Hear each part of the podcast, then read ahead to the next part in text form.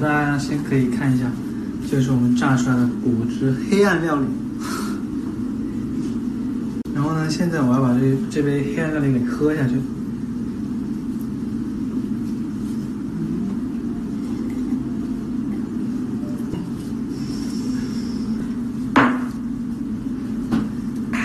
要一个表情是吗？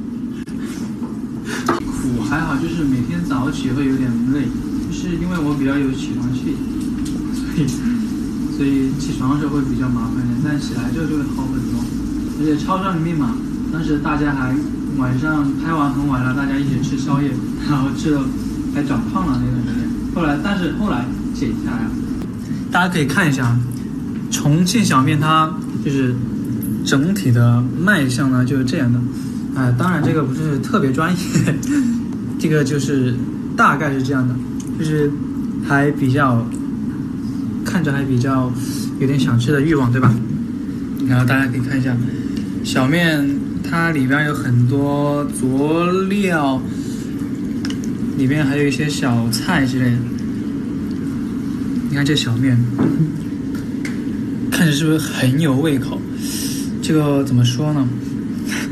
有点雌雄啊，可以吃一口，让大家试一下。小面要怎么吃？两种吃法，我认为啊，豪爽派吃法，对，还有一种，哎，这个小面就是有一点、有点、已经有点坨了，所以不是特别好吃，但我还可以将就一下。然后第二种吃法呢，就是搅搅面吃法。这样搅啊搅啊，搅搅面吃法。然后呢，搅出来面呢就是这种。你看这个还没搅完，这个有点，这一搅有点大了一点，我可能吃不太完。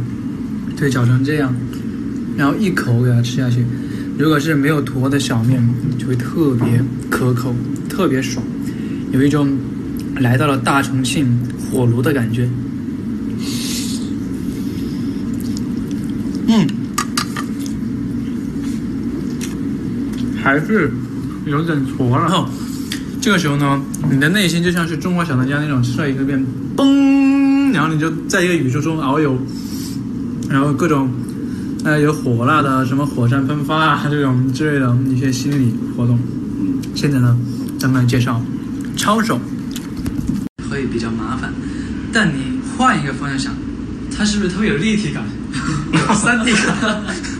这样呢，就显得大家不是在一个二 D 的世界里生活。哎，当然开个玩笑嘛。重庆呢比较湿润呢，大家住起来也比较舒服一点。呃，这种，比如说我们在长江边，你想大家晚上一起走步，多浪漫，对吧？会散散步散步散步，不好意思，会比较有浪漫的感觉。然后呢，也可以好好锻炼身体，看一看长江啊什么的。当然，重庆的美食也特别好吃，大家来重庆一定要吃我们刚才。推荐的这些美食，因为都是精品，